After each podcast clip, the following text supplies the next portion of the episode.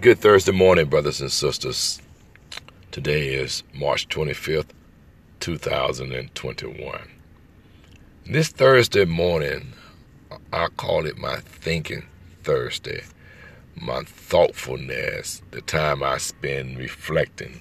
So I got up this morning and I pulled one of my books from my doctoral days uh, called The Pedagogy of the Oppressed by Dr. Paulo Freire. Now, Dr. Paulo Freire was a Brazilian educator, and he was unique in that he challenged the status quo of learning. He talked about America and the way we, we learn, and he illustrated, he called it the banking methodology, where basically we are the students and the educators, the teachers are the ones with the knowledge and we open our brain and they deposit knowledge into our brains and we are to regurgitate what they have deposited into our brains if you want to pass the course. You don't challenge the thinking and the thoughts. Now that may be extreme, but his point is well taken because oftentimes people will give back what you've given them without any thought into the learning that's going forth. I remember a friend of mine was in a math class at a community college and a professor gave a solution to a problem. He said, This is the only way to work this problem. But my friend challenged him and said, No, there's another way. And he demonstrated the, the methodology, and of course, it was correct. Now, the professor was a bit taken back because the professors supposedly have all the knowledge. But I want to show you something that I, I learned at Harvard University when I was there for a full week in 19, I think 84, 85, summer venture in management. And they utilize what they call the Socratic method of teaching. Socrates, a thinker, the philosopher that made you think, made you probe.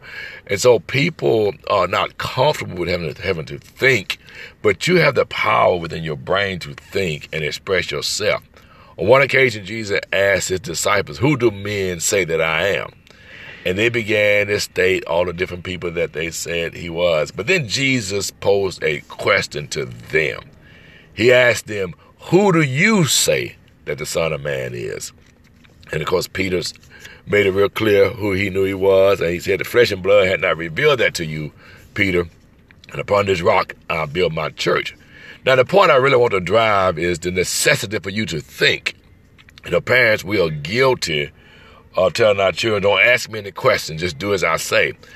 What we do when we do that, we destroy their thinking, their ability to probe and look at the world and from their vantage point and ask questions. You know, the great creators, the great inventors are those that think how to improve, how to make things better. If you want to become a billionaire, create something, invent something, use your brain power. So, what is in the power of your thinking and be able to express yourself? First of all, it gives you a voice. You, you, think about the civil rights movement, had Dr. King and others and Rosa Parks did not question the status quo, the Jim Crow era, and you get up and sit in the back of the bus, and if even if they wanted a seat in the back of the bus, you had to they moved the, the bar, you go back further so that the white person could sit down. Well, that was unjust. And so you can't accept everything as the gospel. You have to question and be able to think. So you use your voice to think. Then it gives you the opportunity to do some critical thinking. You know, I, when I teach uh, Bible study or Sunday school, I'm more of a facilitator because I want you to think about the text. I want you to express yourself, and people are always ready to just take notes from the teacher and hear the teacher. But we need some Socratic style of teaching going on where people have an opportunity to really think and probe.